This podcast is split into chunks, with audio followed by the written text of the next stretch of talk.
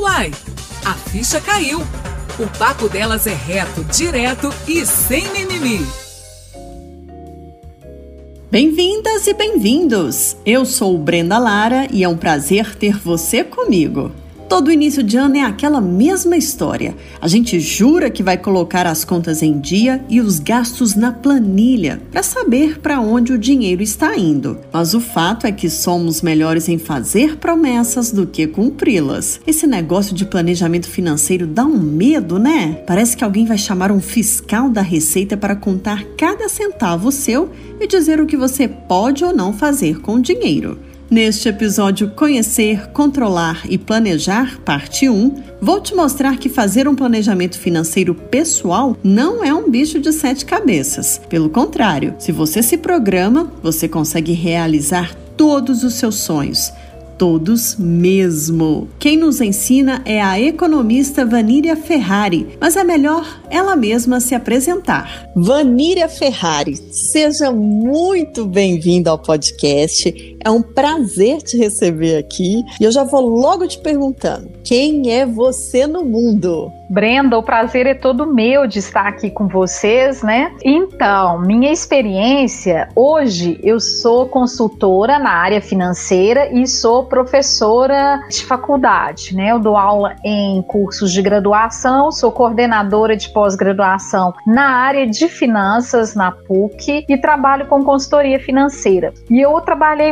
muitos anos em banco, sou formada em economia. Então, minha área é, é bem assim, dos números números, né? As pessoas acham que é bem dos números, mas eu falo que vai muito além de números, né? Tudo que uma jornalista quer, números, entendê-los pelo menos. a gente mexe muito com o número o tempo todo, embora às vezes a gente, sendo da área de humanas, tenha aquela resistência, né? Mas a gente já entendeu que os números são imprescindíveis na nossa profissão. Com certeza, e eu acho que esse bate-papo nosso aqui vai mostrar isso ainda mais para essas, essas mulheres que estão nos ouvindo. Com certeza. Pois é, para começar, a gente já vai falar do ano novo. Porque a gente, né, sai ano, entra no ano, a gente começa falando que vai começar com os dois pés no chão, entrar no eixo, organizar a vida financeira principalmente, mas a gente sabe que na realidade, né, sai ano, entra ano e a gente fica só na promessa muitas vezes, né, Vaníria? Então, assim, para quem nunca ouviu falar ou para quem já ouviu falar, mas não quis se arriscar a saber o que é, vamos deixar claro aqui para as nossas ouvintes o que, que é um planejamento financeiro palavra difícil, né? Dá a impressão que é um negócio complicado de fazer, não é? A gente quando fala uhum. em planejamento financeiro, fala, nossa, isso precisa de muito conhecimento. Na verdade, eu gosto de falar que planejamento financeiro, ele é, é um tripé, né? Em três bases, que é conhecer, controlar e planejar. Então é isso que a gente precisa.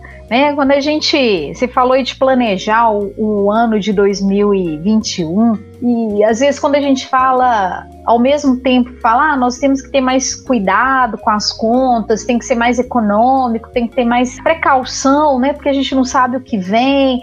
E a gente fala, fala de economia, né? Vamos economizar, vamos guardar dinheiro, que a situação tá difícil até que ponto, né, que a gente quando ouve falar em planejamento financeiro, a gente pensa que planejamento financeiro é abrir mão de alguma coisa também, né?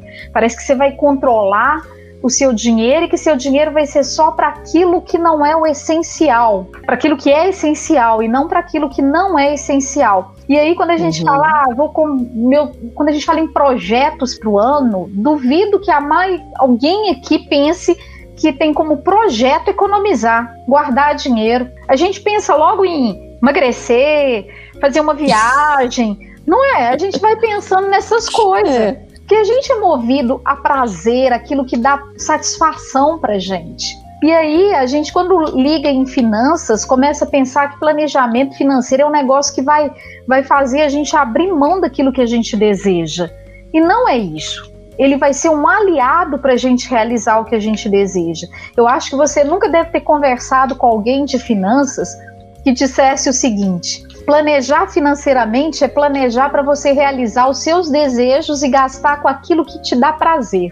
Normalmente uhum. a gente pensa o contrário, porque as pessoas focam naquilo que é o necessário fazer e esquece que nós somos, nós precisamos de investir na gente. Nós precisamos de dinheiro também de condição financeira para a gente fazer aquilo que quer. E às vezes organizar financeiramente não é abrir mão, é organizar, é se planejar. Então eu gostaria que a gente pensasse planejamento financeiro como uma forma de planejar, de criar algo que vá trazer a viabilidade das, dos nossos desejos. Eu acho que começando Sim. a pensar assim, a gente desmistifica um pouco finanças, que às vezes Boa. dá medo, né?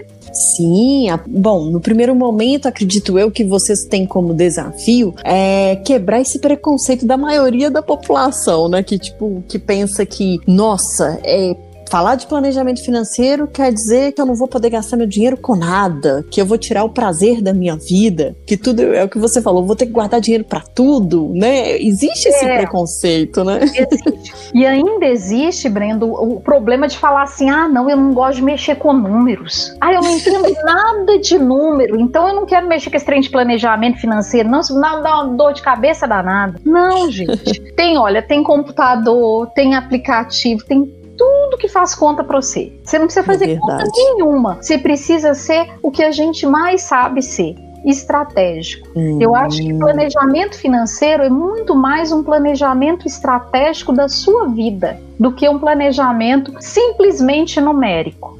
Né? E aí você fala uma coisa muito importante que hoje a gente conta com essas facilidades da tecnologia, né? Você entra no Google, tem lá inúmeras planilhas. O que você vai ter que fazer é alimentar essa planilha, gente. Por quê, né, Vanílio? O dinheiro não aceita desaforo, vamos combinar, né? Verdade. E fazer as coisas que a gente gosta, gasta, né? Uhum. Não tem jeito, a gente precisa dele. É, até fazendo uma brincadeira aqui com quem estiver nos ouvindo, quem aqui que está nos ouvindo que não tem um aplicativo, por exemplo, de controle de caloria ou é. de controle de batimento cardíaco ou pegada, se for fazer um esporte, for fazer uma academia. Por que, que a gente não pode controlar nosso bolso também? Né? Boa! Faz parte da gente. Eu brinco que o bolso é o órgão mais sensível do ser humano.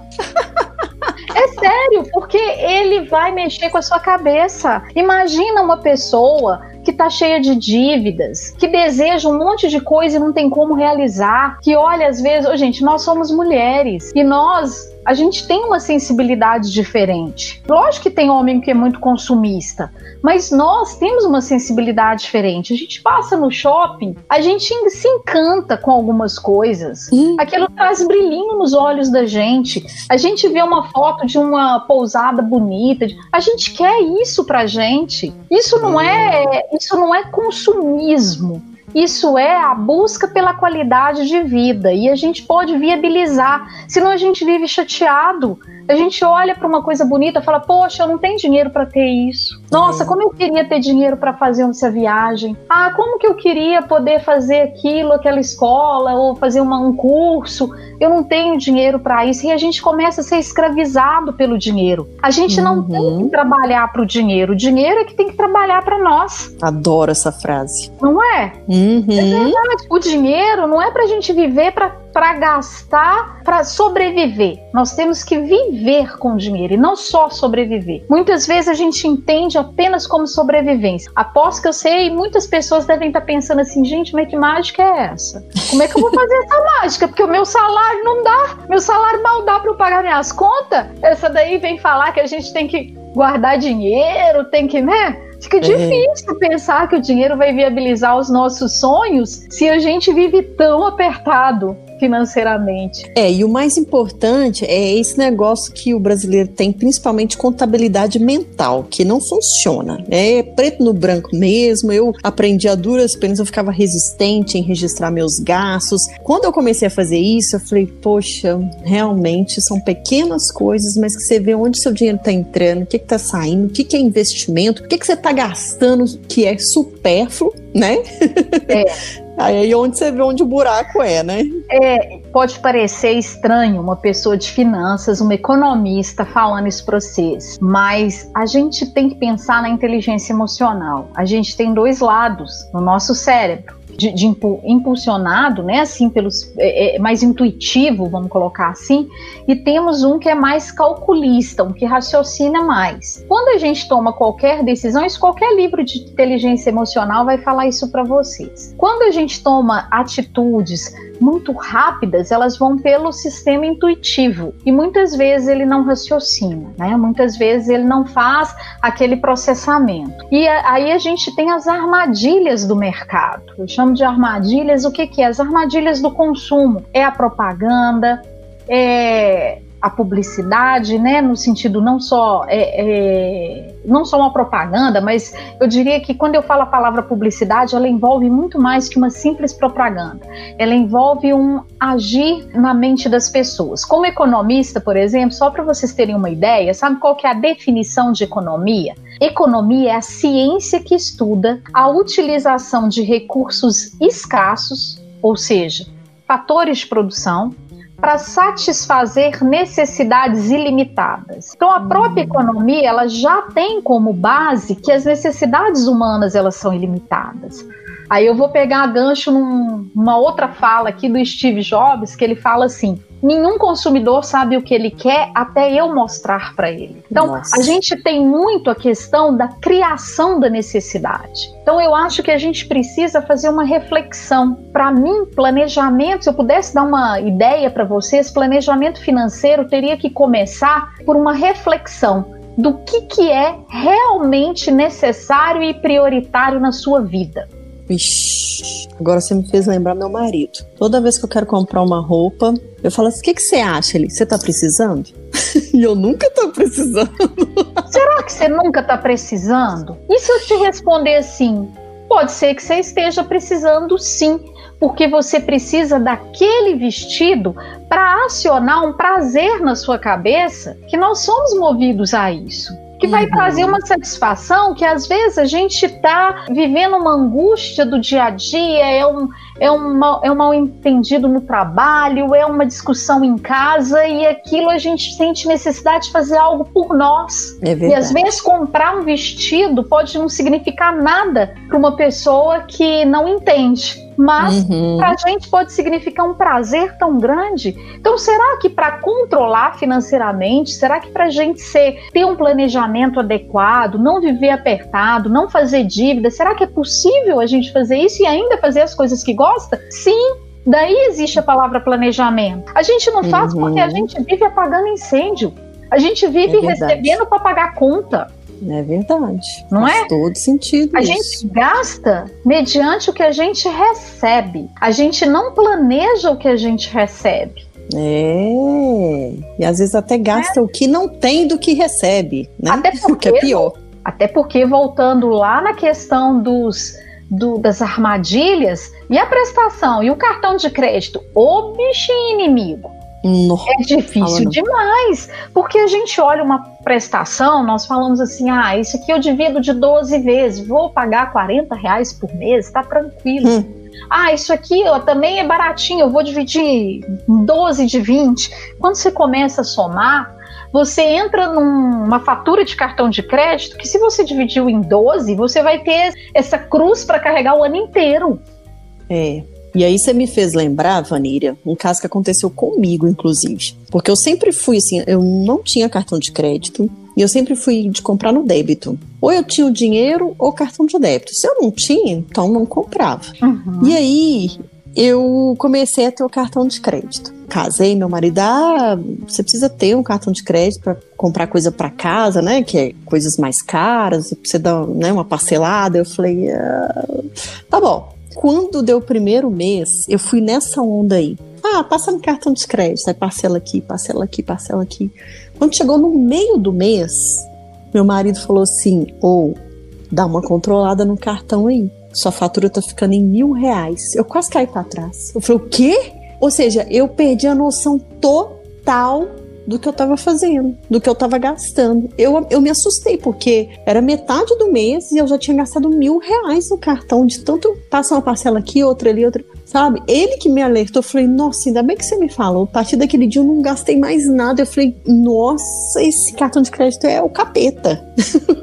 Mas, mas por que isso, Brenda? Você não controlou. Exato. Né? Você não anotou as coisas que você estava comprando. Uhum. Aí, de novo, eu vou né, trazer para vocês a questão do que, que é o planejamento financeiro. Quando eu falei que ele se sustentava sobre o tripé de conhecer, controlar e planejar, o que eu quis dizer foi, num primeiro momento, talvez o primeiro mês, você decidir a partir de janeiro de, do, de 1 de janeiro de 2021, minha vida vai mudar. Então, a partir do dia primeiro, você acordou, você vai começar a anotar tudo que você gasta. Tudo. Vou comprar um pão na padaria, eu vou anotar. Vou, com, uhum. vou pedir um iFood, eu vou anotar. Vou pagar minhas contas, vou anotar. E se isso for muito difícil de fazer, você vai ficar uma neurótica do caderninho, né? Você tem os aplicativos. O aplicativo, né?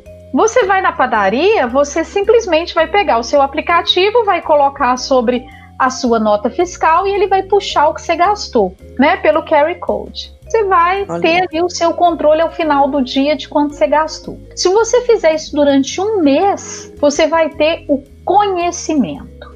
Você venceu a etapa do conhecer. Aí é hora de pegar esse aplicativo e olhar onde é que o meu dinheiro foi. E aí vocês vão olhar. Ah, vamos ver onde que gastou. Aí nós vamos passar para a etapa do controlar. Como? Primeiro eu tenho que categorizar isso. De tudo que eu gastei, o que, que foi conta que pagou? O que, que foi lanche?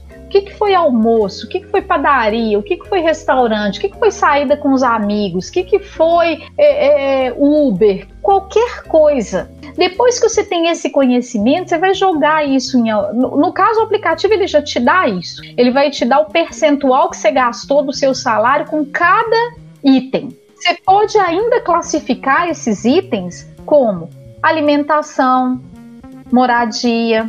Então, vamos supor, a gente deve ter pessoas aqui que estão nos ouvindo que é casada, divide conta, divide as despesas de casa com o marido, deve ter solteiros.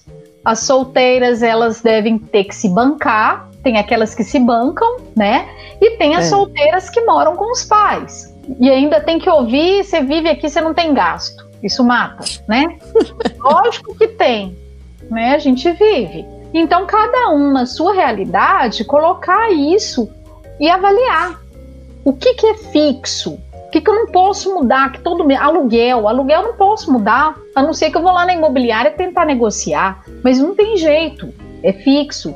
Água, luz, telefone, telefone fica no meio do caminho. Ele é considerado um custo fixo, um gasto fixo, mas você pode avaliar. Se ele estiver te pesando muito, talvez seja a hora de reavaliar o seu plano, buscar uma alternativa, mas você só vai poder fazer isso se você conhecer e saber se ele está impactando ou não. Vamos imaginar que você chegou à conclusão de que 50% do seu salário vai com lanche, almoço, restaurante. Tem alguma coisa errada. Então você está gastando com aquilo que não é o essencial. Ah, então não pode ir em restaurante, não? Pode, mas não todo dia. Vamos controlar isso, vamos avaliar como que a gente vai fazer. E aí, depois que a pessoa faz essa análise do que, que é fixo, o que, que é variável, o que está pesando mais, uma, um outro passo é verificar o que realmente é necessário. Por exemplo, eu tenho uma TV a cabo que tem todos os telecines lá da net, mas eu não tenho tempo de assistir televisão. Tem uma incoerência.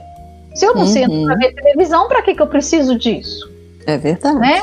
Se eu posso fazer uma comida em casa, por que, que eu estou comendo todo dia no restaurante? E pior, tem gente que ainda come no restaurante do shopping para poder fazer compra depois. Nossa. Come no restaurante que não seja do shopping, então é uma puxada de orelha com brincadeira. A gente, isso são coisas que a gente não percebe que a gente faz. É, mas é bom você falar para essa ficha cair mesmo, Vanília, porque é. é. o que você falou, existe uma estratégia de marketing. Nada contra o marketing, né? A gente não é contra isso, é o papel deles. Você vende, você tem que criar suas estratégias. Do outro lado, nós temos que criar as nossas estratégias para não cair no, numa dívida que você não dá conta de pagar, né? Isso. Então, um é, são os dois lados. Vamos ver um, um, outro exemplo. Você vai comprar um celular. Você está precisando de um celular melhor, mais moderno, com mais memória, com uma câmera melhor. Aí você tem várias opções. Às vezes a gente vai pelo status. Ah, eu quero comprar um iPhone, ou eu quero comprar aquele que é o top, é o último que saiu compara, compara as configurações, é. Compara aquele que vai te dar a mesma qualidade. O que, que você quer? Você quer um celular para exibir a marca do celular ou para você tirar fotos incríveis, para você ter memória, para você fazer tudo por ele? Uhum. Né? Então é uhum. começar a refletir o que, que a gente realmente está buscando. Eu quero uma roupa para colocar no meu guarda-roupa só porque eu tô com desejo de ter esse vestido? Ou eu quero um vestido porque eu quero sair para almoçar ou para jantar com uma pessoa bacana e eu quero estar tá bonita? Tem gente uhum. que compra para guardar. É. Só pra, pelo, pelo prazer de ter. E isso é prejuízo. Total. É prejuízo. Você me fez até lembrar a última convidada que eu conversei aqui no podcast, que é sobre imagem e estilo. E a gente estava falando sobre isso, porque ela falou: olha, não existe roupa cara. Às vezes você compra um blazer de 300 reais, é caro, mas quantas vezes você usou ele no ano? Se você usou 10 vezes, esse blazer saiu 30 reais por mês para você. Agora, se você compra um blazer de 300 reais e usa uma vez no ano, aí realmente essa roupa foi bem cara para você. Isso em economia, Brenda, chama é a curva de satisfação do consumidor. A hum. gente tem que avaliar qual é o grau de satisfação e de utilidade daquele produto para o consumidor. Né? E você falou uma coisa interessante, que é a palavrinha prejuízo. Eu queria uhum. pegar um gancho nessa palavra para a gente refletir uma questão. Se alguém aqui, vamos imaginar que nós temos ouvintes que são empreendedoras, tem empresa. Sim. Outras não, são funcionárias, outras são donas de casa. Se eu colocasse uma empresa na mão de cada uma dessas ouvintes, de cada uma de vocês, vocês iam querer trabalhar para nada ou para obter um lucro? Lucro, com certeza. Óbvio. Por que a gente não se enxerga como uma empresa? Nós temos que dar lucro. Então a gente tem uma receita, que é o nosso salário, nós temos gastos. Como é que uma empresa dá lucro? Uma empresa dá lucro quando eu minimizo, né, diminuo os gastos e aumento a minha margem de lucro. No caso da gente é a mesma coisa. Se eu tenho um salário X, esse salário, os meus gastos, eles têm que caber dentro desse salário. Ah, mas e se não der certo? E se não for suficiente? Você tem duas opções. Ou você aumenta a sua receita, ou você reduz seus gastos. Ah, como que eu vou aumentar a sua receita? Se eu não tiver jeito, eu posso buscar uma alternativa extra. Eu vou fazer um trabalho extra, eu vou dar uma aula particular, eu vou trabalhar com, com artesanato, sei lá, eu vou fazer algo diferente que possa gerar um resultado para mim, gerar uma Sim. receita extra. Agora, uma dica muito importante que eu queria deixar aqui para vocês, né, no meio da nossa conversa ainda, mas eu queria deixar para a gente pensar, é que quando eu falei em controlar, conhecer, eu tenho que enumerar esses gastos, tá? Então eu vou colocar lá água, luz, alimentação, eu vou colocar vestuário, transporte, tudo que eu gasto, restaurante, lazer, tudo que eu gosto. Só que aí, quando você controla, você, a gente tem que criar uma conta. Eu dou muita sugestão, eu dou muita consultoria, né? Você perguntando sobre mim. É, eu falei rapidamente no início, mas eu trabalho muito com mulheres. Né? Então, eu tenho, eu participei do programa da Fundação Dom Cabral, chama 10 mil mulheres empreendedoras. E a gente não só ensinava, como dava consultoria para essas mulheres alavancarem o próprio negócio. Hoje eu tenho um programa que chama Programa Mulheres Empreendedoras, que é um programa de treinamento, era, era meio tipo Marisa, de mulher para mulher, sabe? é tipo, a gente entende a nossa linguagem, né? É. Então nós sabemos como é que nós comportamos, então é muito mais fácil a gente ensinar isso não é nenhum tipo de preconceito, é uma questão de sensibilidade. Então fica fácil aprender quando a gente está aprendendo com pessoas que sofrem dos, das mesmas dores, que têm as mesmas percepções, os mesmos medos. Então isso é muito bacana. E, e aí a gente tem que pensar o seguinte: nós temos que criar uma conta lá na nossa planilha de gasto que eu, você pode dar o nome que você quiser. Eu já dei sugestões da gente criar uma conta chamada projeto de vida ou uma conta chamada investimento pessoal. ou investindo em mim. E aí você vai se policiar. Assim como você tem que pagar água, luz, telefone, por que, que você não estipula um percentual do seu salário, do seu ganho ou do que você tiver de recurso, mesmo que seja uma renda familiar, e coloque nessa conta. Eu tenho que pagar para mim.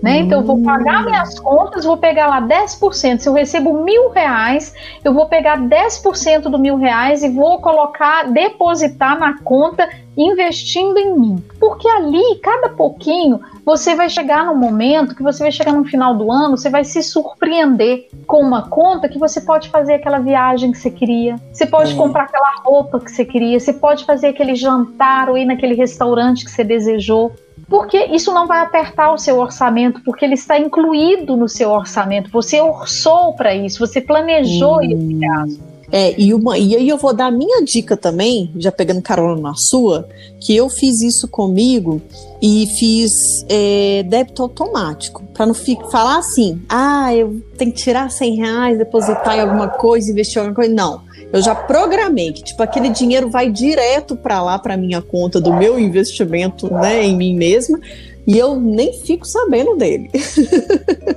né? Então não tem desculpa, né, Vanília? E não tem desculpa. E aí, na medida que você for criando as suas, a sua relação de prioridade e necessidade, talvez você vai ficar dois anos sem mexer nessa conta. É. Porque você já está organizado financeiramente, você vai começar a planejar. Você vai criar metas de curto prazo, metas de médio prazo e metas de longo prazo. Sua meta de médio e longo prazo pode ser trocar seu carro, pode uhum. ser fazer uma viagem para o exterior que você ainda não fez. Então, assim, a gente tem que trabalhar com a palavrinha planejamento. E planejamento, eu, eu gosto muito de desmistificar planejamento financeiro, de abrir mão das coisas boas e de ser escravo do dinheiro. Não é isso. Você vai ter o controle sobre o dinheiro e não o dinheiro controlando você. Boa. Isso e é o mais é legal.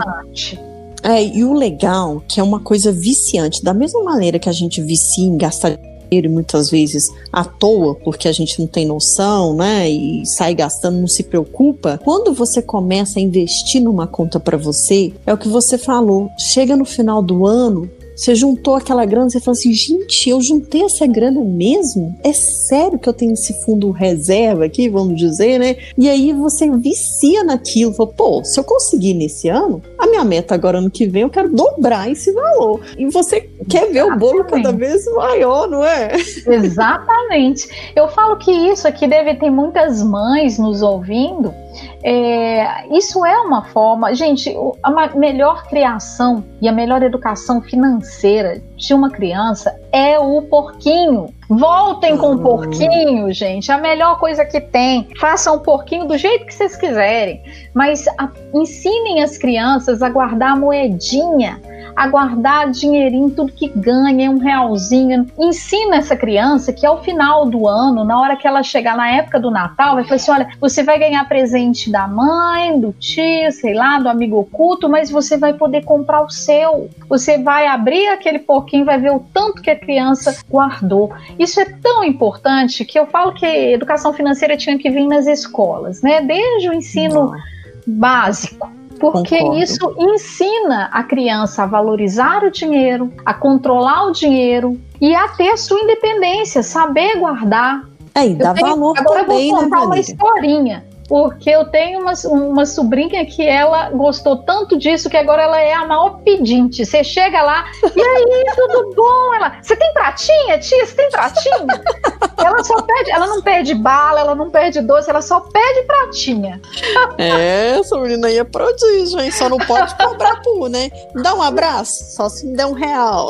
Não, é mesmo, não, aí é de graça, né? Tem que ensinar, é de graça. Aí é, mas... minha, minha prima prima precisou de dinheiro para comprar na padaria, pediu emprestado para ela. Você me empresta? Ela, mãe, mas você vai me pagar, né? Mas é interessante porque aqui em casa o meu filho, ele até acabou pegando um, um cofrinho de moedas do meu pai, né? Você já viu como é que é? E não, pode levar. falei, não, não é assim que funciona. Não, pode levar, eu só fico juntando porque eu não gosto de ficar com pratinha na carteira. Então, deixa ele ficar para ele. Aí toda vez que ele pede alguma coisa, e sempre tá pedindo algo, eu falo: Você tem dinheiro, meu filho? Você acha que o dinheiro cai do céu? Eu tenho que trabalhar muito para comprar isso para você. Aí ele vai lá e pega o cofrinho dele. Mas pode usar esse dinheiro aqui do cofrinho meu, ó. Dá para comprar. Compra alguma coisa para você também. Ai, que amor, gente. Bonitinho. Demais. até dói, né? Mas isso é Mas importante. Eu... E uhum. só fazendo um gancho nisso, que não tem nada a ver com o nosso papo de finanças, mas é importante porque é uma educação financeira. Hoje eu vejo que os pais, eles. A gente trabalha muito pai, é. mãe, todo mundo tem, tem que correr atrás, é muito trabalho. E às vezes os pais tendem a querer compensar a ausência para o filho através de dar coisas. É verdade. Isso tanto você vai ter problema financeiro, como você não vai educar essa criança financeiramente, porque ela vai achar uhum. que é uhum. fácil. E aí vem isso que você falou, é comprar um abraço, na verdade. Né? Você é. não pode estar junto, então você dá um presentinho, dá um negocinho para agradar nada substitui o amor, o carinho e a compreensão. Mostrar, olha, mamãe trabalha esse tanto, papai trabalha esse tanto, porque é para poder te dar conforto, é porque a gente vive desse jeito, né? Assim, a gente tem que trabalhar para ter o, o sustento. É, hoje tem muita, muito questionamento nesse sentido, né? Das crianças serem muito cheias de vontades por esse fator. É, exato. Né? E uma coisa que eu queria comentar aqui, eu falo demais, né, Brenda? Você pode me parar. Ih, esquenta é, não. Eu adoro conversar de finanças, então nós vamos ficar aqui até amanhã. É, é, uma coisa que é muito importante, que a gente tem que pensar, que a mulher, ela, ela assumiu, na verdade, a gente vinha, né, de uma, de uma sociedade do tempo dos nossos avós, uma sociedade muito patriarcal, uma sociedade onde o homem era o provedor da casa e a mulher era aquela que cuidava da família, que criava os filhos, que cuidava da casa. Só que com as dificuldades financeiras e evolução dos tempos, a mulher precisou assumir a parte também de trabalhar. Só que ela é. não abriu mão, né? Ela acumulou função que além de ser uhum. a dona de casa, que cria os filhos, que cuida da casa, que cuida da família, ela ainda trabalha. Então nós somos a Mulher Maravilha. Eu, eu vou fazer uma brincadeira aqui. Eu não sei hum. se vocês conhecem, né, super-heróis. O que, que mata o super-homem? O que, que é capaz de matar o super-homem? Vocês lembram? Filme é. do super-homem? Como é que fala? É aquela Kryptonita. é a Kryptonita. É. A Kryptonita. O que, que mata a Mulher Maravilha? Nada. Verdade. Nada mata a Mulher Maravilha. Menina, nunca tinha parado pra pensar nisso. Assiste o filme, nada mata. Até de super-herói, nós somos super, porque a gente faz mil coisas e não é fácil, não, a gente dá conta de muita coisa, né? Nós, nós hum. temos aí um. Temos que assumir essa qualidade. E aí, fazendo até uma observação aqui, a gente tem, assim, no passado, né? Hoje nem tanto, mas a gente ainda sofre muito preconceito por estar em áreas que são dominadas ou eram dominadas até um certo ponto por homens, né? É. Se você entrar em grandes é uma empresas, delas, né, sim, se você entrar em grandes empresas, eu trabalhei durante 15 anos em, em bancos, em instituições financeiras. E eu pude observar que não, isso não é por um preconceito, é pela cultura e pelas gerações. Você vê muito mais homem em cargo de chefia do que mulher. Por quê? Porque culturalmente a mulher ela não batalhava por um cargo. Ela era funcionária. E muitas vezes ela não era formada, ou e às vezes não era formada em algo que, tipo uma engenharia, química, física, finanças, economia, porque achava que era até difícil conseguir alguma coisa nessa área. As meninas sempre foram direcionadas, pelo menos eu quando era criança, eu era direcionada para a área mais de pessoas, psicologia, arte, isso porque nós somos sensíveis, nós somos sensíveis e nós temos dons, nós temos uma sensibilidade diferente. A gente consegue ter esse dom, né, de fazer algo mais caprichoso, mais detalhista. enquanto é, os homens eles foram culturalmente criados para trabalhar com número.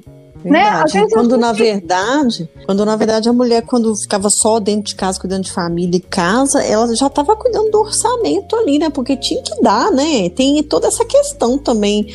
Instintivamente ela estava ali em tempos atrás aí cuidando das finanças daquela família também, né? Só que não era reconhecido. Exatamente, exatamente. É a primeira empresa, né? E a mais importante, porque se quebra um lar financeiramente, é. você quebra profissionalmente qualquer outra estrutura. Porque o que, que vai gerar uma dificuldade financeira? Excesso de gasto, gasto não uhum. adequado. Então nós já nascemos organizando as coisas. É verdade. Né? Quem dá realmente a direção ao dinheiro dentro de casa é a mulher. Não é ela que fato... decide aonde colocar o dinheiro.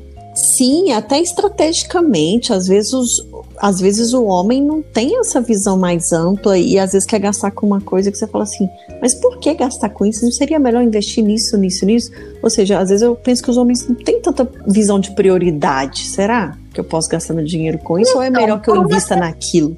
É uma questão cultural de achar que o dinheiro tem que prover o mínimo, subsistência, uhum. segurança, né? Não foi, não tem essa percepção da importância psicológica é, de algumas coisas, alguns prazeres da vida, como um presentinho, é. como um bom jantar. A gente não pode voltar de novo, voltar a falar aquela frase que eu te disse. A gente não pode ser escravo do dinheiro. Nós não podemos ser controlados pelo dinheiro, nós temos que controlar o dinheiro. Eu acho Exato. que essa frase é algo que tem que ficar como uma lição aí para todo mundo. A gente tem que ter esse poder de controlar o dinheiro. É, eu e outra é área, é, né? Eu falo que é frase para pendurar no quadro. Aí você é. vê toda hora. e junto com eu posso e eu consigo. Uhum. Né? Porque a gente é. tem muito, ah, não dá, ah, não vai dar. É um. Né, a, gente, a gente fala que não vai dar antes de tentar. Ah, meu dinheiro não dá. Peraí, calma, vamos, vamos sentar, vamos botar no papel, vamos analisar, vamos ser uhum. estratégico. Uhum. Será que não dá para diminuir uma coisa aqui para eu poder fazer outra coisa ali? É, e aí, quando é, a pessoa fica resistente a fazer um planejamento, qual que é o maior erro que ela comete, Vanília? Eu acho que eu vou pegar de novo nessa frase. Eu acho que ela passa a viver pro dinheiro. Porque uhum. ela não planeja, ela não controla, então ela simplesmente paga as coisas. Ela recebe um dinheiro e ela paga o que ela tem que pagar. Ela paga conta, ela paga uma, um produto que ela compra, ela paga um produto no supermercado, ela paga pão, ela paga uma passagem de ônibus, ela paga um Uber, ela paga gasolina, ela só paga. Ela não está usando o dinheiro a favor dela. Se você perguntar, uhum. né, o maior erro é esse, ela cega, porque vai chegar num ponto que ela não tem consciência. O dinheiro nunca vai dar, o dinheiro nunca vai ser suficiente, porque ela sempre está gastando sem saber o que está gastando. É, então, se eu tenho 10 reais na minha carteira e eu quero comprar uma coisa e essa coisa custa 8 reais, eu vou comprar, porque eu tenho dinheiro será que você tem esses 10 reais? Ou esses 10 reais já estão comprometidos? Ou eles poderiam ser melhor utilizados? Verdade. Não é? A gente tem que pensar estrategicamente. Por isso que esse é o maior erro de quem não planeja. Ele vive em função de pagar conta, de pagar coisas. Ele não vive em função de usar o dinheiro como forma de financiar as coisas que ele quer fazer. Uhum. E é mudar a nossa percepção psicológica. É eu verdade. Não, né, eu não pago conta, eu não pago aluguel. Eu pago, o dinheiro me financia o local que eu moro. O dinheiro permite que eu more nesse lugar. Eu uso o dinheiro para esse prazer meu. E aí, você tocou num assunto que muito me instiga, que é a questão da educação financeira. Você, enquanto economista, uma pessoa que trabalha há muito tempo já com essa área de planejamento, enfim, finanças, o que, que você acredita que faz com que o nosso país não invista nessa valorização, nessa cultura da educação financeira, Vaníria? Nossa, que pergunta difícil, Brenda. é para ficar, é para botar É uma pergunta difícil. Por que, que ela é difícil?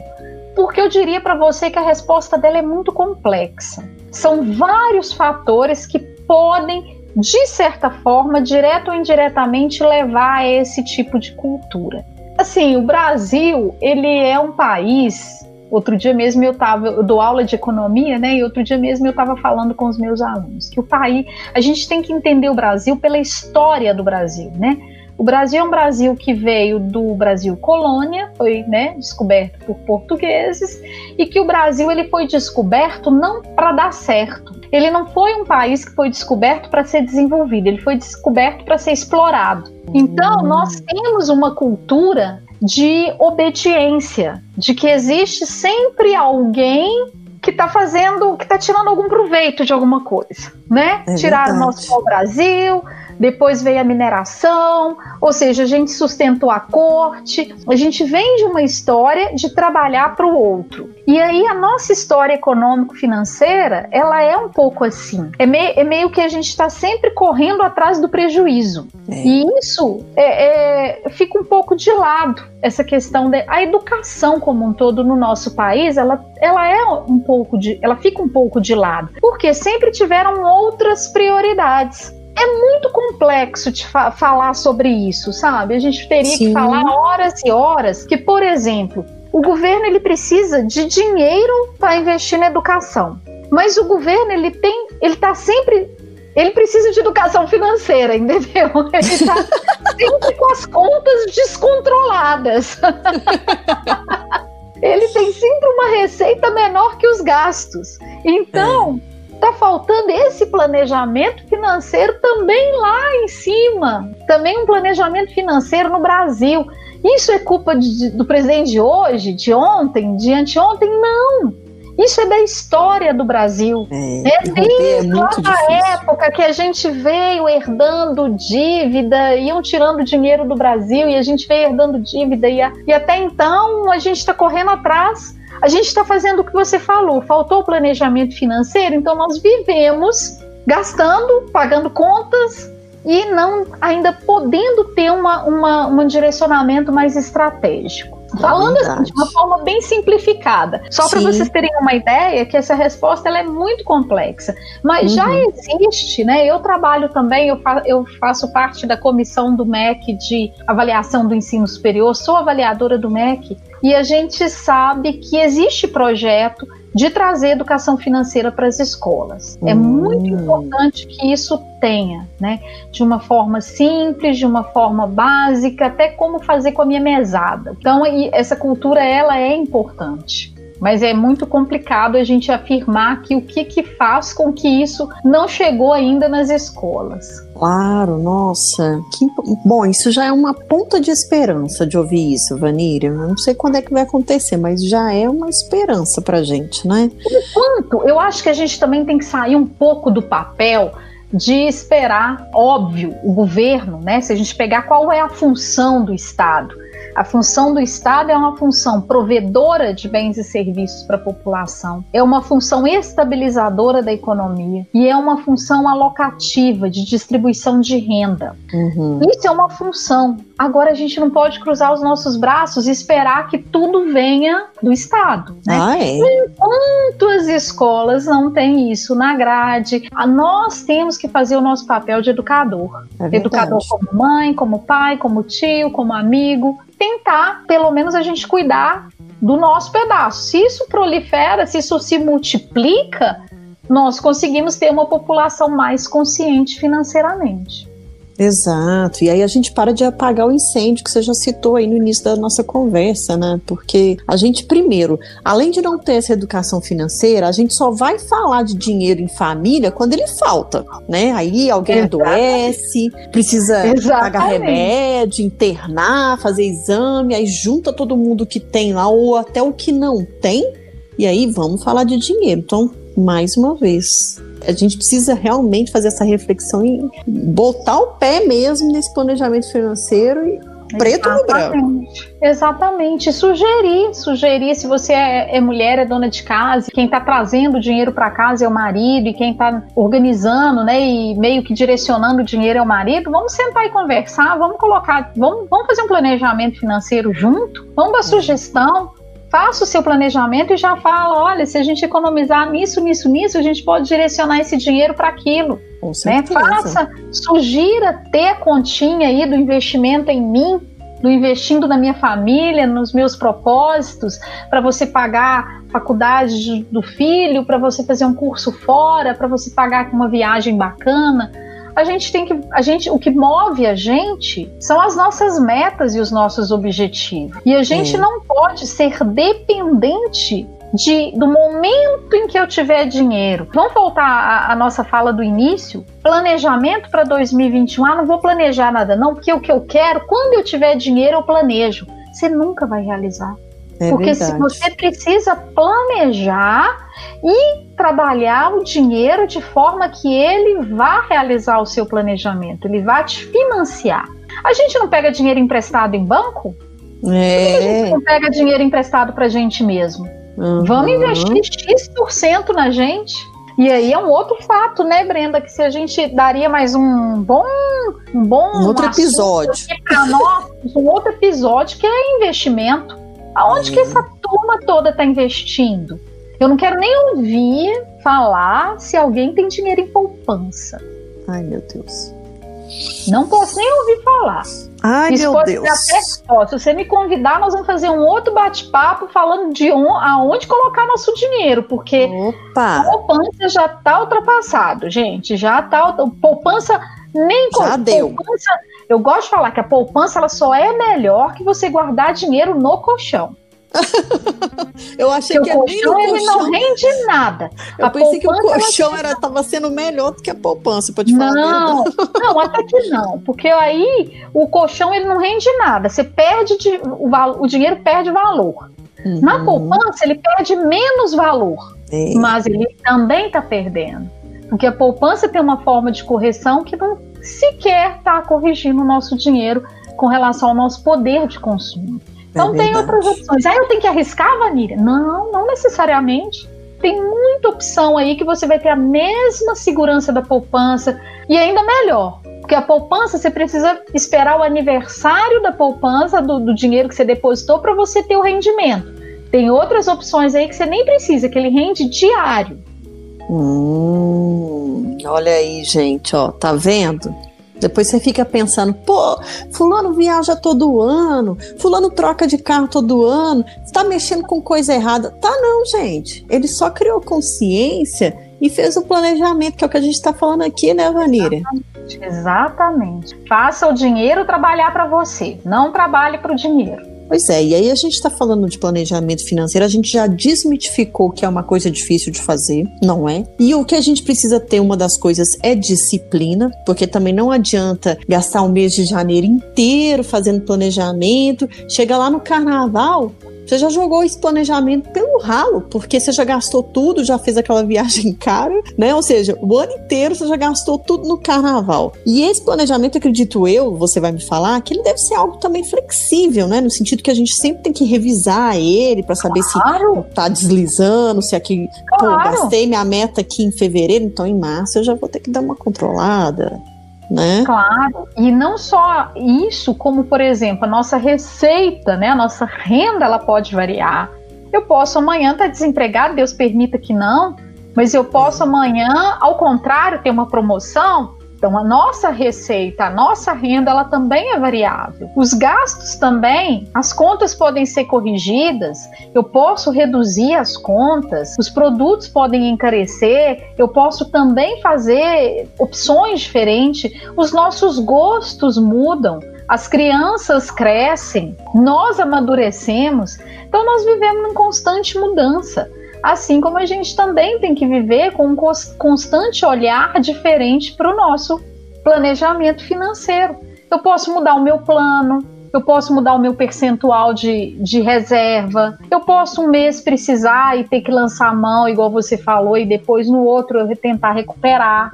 É. Não adianta eu, num momento de necessidade, um problema de que a gente chama de uma necessidade eventual, acontecer alguma coisa, Deus permita que não, uma uhum. doença, uma necessidade de comprar um remédio, fazer um tratamento diferente, eu não vou ficar tirando dinheiro que é essencial para colocar na minha reserva, sendo que eu tenho prioridade agora. Então é a, é a avaliação constante do que, que é prioridade. Sim, e aí você foi bom você tocar nesse assunto, porque a gente não sabe o dia de amanhã. E 2020, né, Vanilla? Essa pandemia do coronavírus, ela assim, trouxe todas as consequências que a gente podia imaginar, principalmente para o trabalhador que ou foi demitido ou entrou na medida provisória do governo que reduziu os salários, que reduziu jornada de trabalho, enfim, bagunçou a vida de muita gente. Esse auxílio emergencial que realmente é, né, é, vamos dizer, se o nosso salário de trabalhador já não está dando para cobrir os nossos gastos, né, não está tendo essa correção, as coisas estão cada vez mais caras de adquirir. Imagina um auxílio emergencial de 600 reais ou 1.200 reais para uma mãe de família que aí vai ter dois, três filhos, divide isso como que vive, né? Então eu acredito assim que a gente viveu o pior cenário, sei lá de quantos anos, você vai poder me falar melhor aí, é, que a gente viveu e trouxe todas as consequências e a gente teve que se reinventar, né? Eu mesma com essa coisa de ficar mais em casa, eu vi o tanto que eu economizei de dinheiro. Aí eu falei, poxa, eu devia estar gastando esse dinheiro à toa mesmo. A gente sai, a gente realmente tem esse impulso de gastar. Eu fiquei impressionada.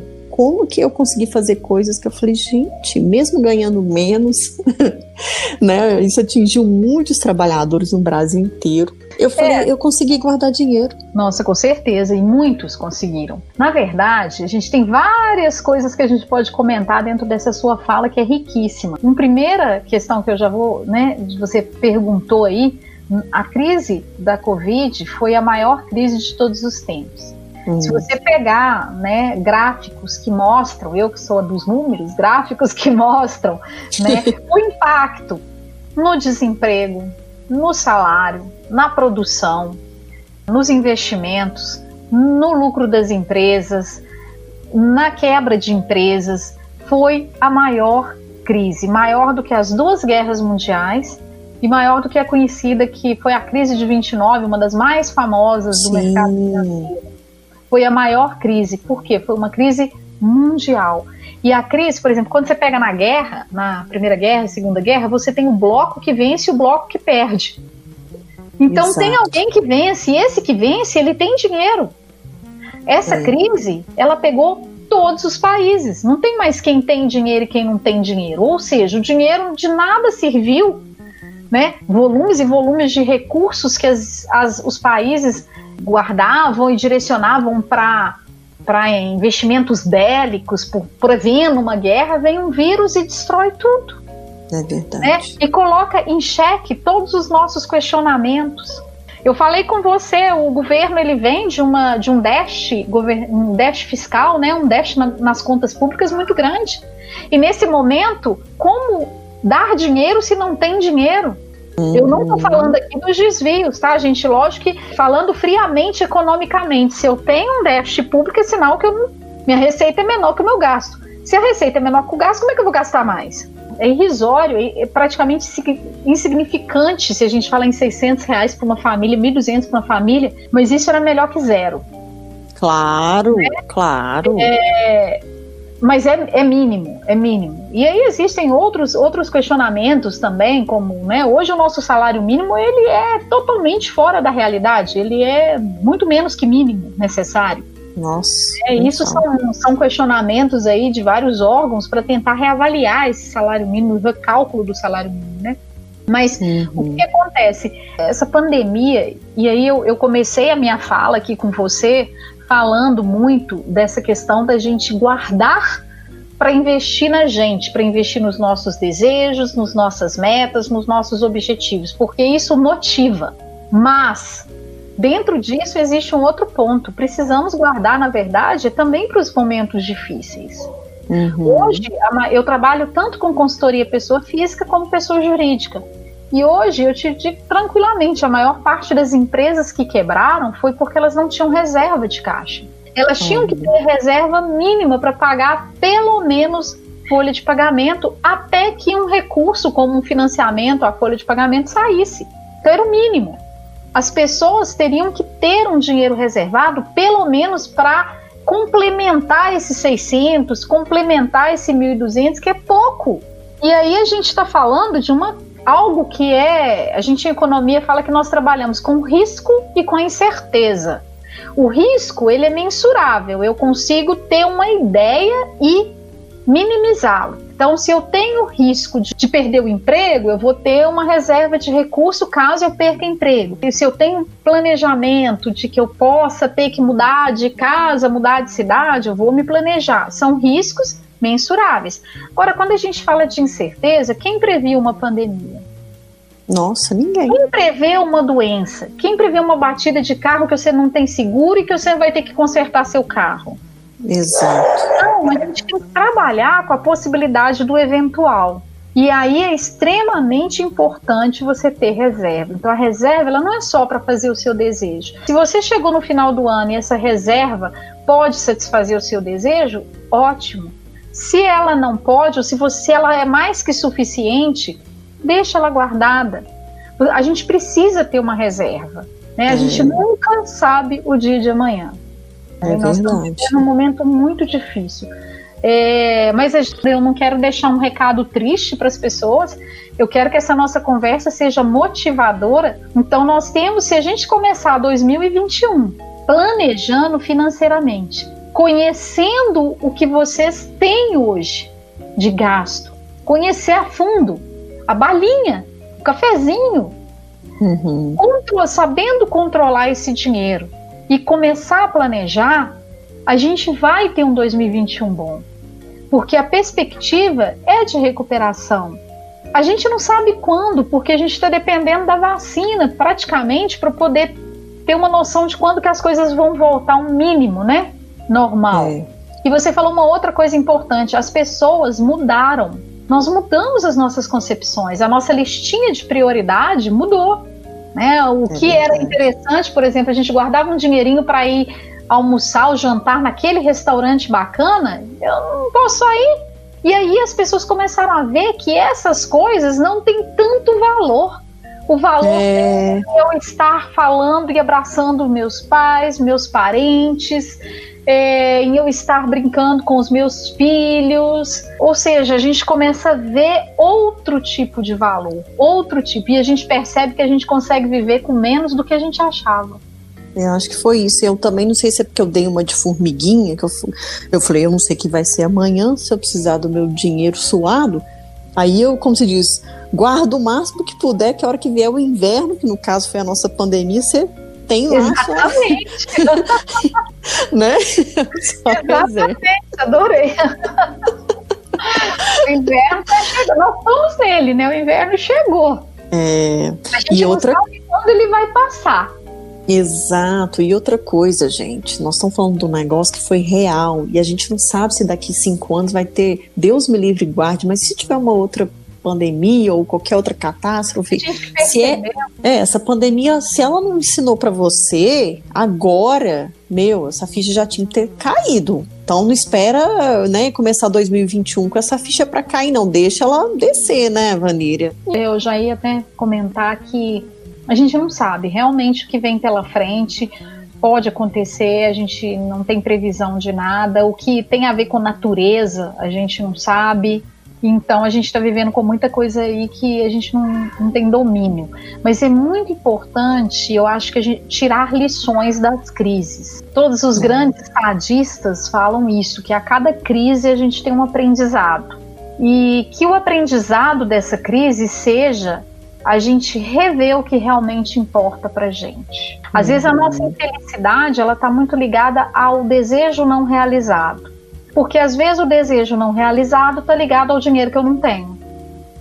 Né? Então a gente tem que rever isso. Qual é o nosso desejo efetivamente? O que, que realmente importa? Nessa pandemia, um ano de 2020, o que, que aquele casaco de pele que eu nunca usei está fazendo Nossa. no meu guarda-roupa? Para que, que eu vou precisar dele? Então a gente está revendo conceitos. Exato. E aí a gente vai também de encontro à questão de que a gente parou para refletir sobre tudo isso, sobre os nossos hábitos, sobre as nossas casas, as, as pessoas estão se adaptando. E aí, dentro dessa crise, como você falou, nós temos um exemplo prático que o número de empreendedores né, que viu ali, ou seja, perderam seu emprego e viram, falaram, eu tenho que me virar, eu preciso de dinheiro em casa. E aí saiu ou montou seu negócio e que vai continuar e que tirou, que perdeu essas amarras de, de, ser um funcionário CLT, que tem que ser mandado, que tem que. Ou seja, não pode nem muitas vezes expressar todo aquele potencial que tem numa empresa e que agora ele se descobriu. Ou seja, a crise vem para cutucar a gente mesmo, né? Exatamente. Você falou, você não falou a palavra, mas você se referiu a uma palavra que ela trava tudo na nossa vida, que é o medo. Né? Uhum. Né? A gente descobriu tanta gente boa, tanta gente criativa, é. é tanta coisa nova que tem por aí e que tem perspectiva de crescer. As pessoas perceberam a sua não dependência de uma empresa, e porque e ela tinha uma, um, um capital intelectual que estava ali guardado, subutilizado. Ou ignorado nós muitas temos, vezes. Né? Ignorado. Né? E nós temos capacidade de correr atrás. Lógico, a gente precisa de um apoio, a gente precisa de um apoio do Estado, a gente precisa de um, né, de um apoio, é, principalmente no que diz respeito às leis trabalhistas, às uhum. condições de trabalho. Mas nós não podemos negar que essa pandemia nos mostrou que nós somos muito mais capazes do que nós achávamos. Nossa, e até as próprias empresas se reinventaram. Elas viram que não precisa ter funcionário em lugares caríssimos de manter aluguel, pode trabalhar home office, mas é o que você falou, precisa regularizar, principalmente no nosso país. Sempre vai ter alguém que vai querer tirar vantagem, infelizmente, então tem que ter essa regulamentação de, olha, tudo bem, você vai trabalhar na sua casa, mas eu tenho que te pagar um adicional porque você está usando a sua internet, a sua energia, né, o seu material aí de escritório, o seu investimento, enfim. Bom, a gente ainda não sabe como é que vai ficar isso, né, Vanira? Nós percebemos tantas fragilidades, né, no nosso país. Banda larga. É. Gente, a internet cai toda no. hora. Não está dando conta de todo mundo na internet nós percebemos que o nosso computador já não está dando conta, que o nosso celular não é o mais competitivo, nós não estamos conseguindo falar lá com, com o nosso cliente lá no exterior, porque nossa internet cai, ou seja, a gente descobriu um monte de fragilidades. E as fragilidades podem ser transformadas em potenciais, né? Negócios. Sim, e oportunidades, exato. Oportunidades, exatamente. Exato.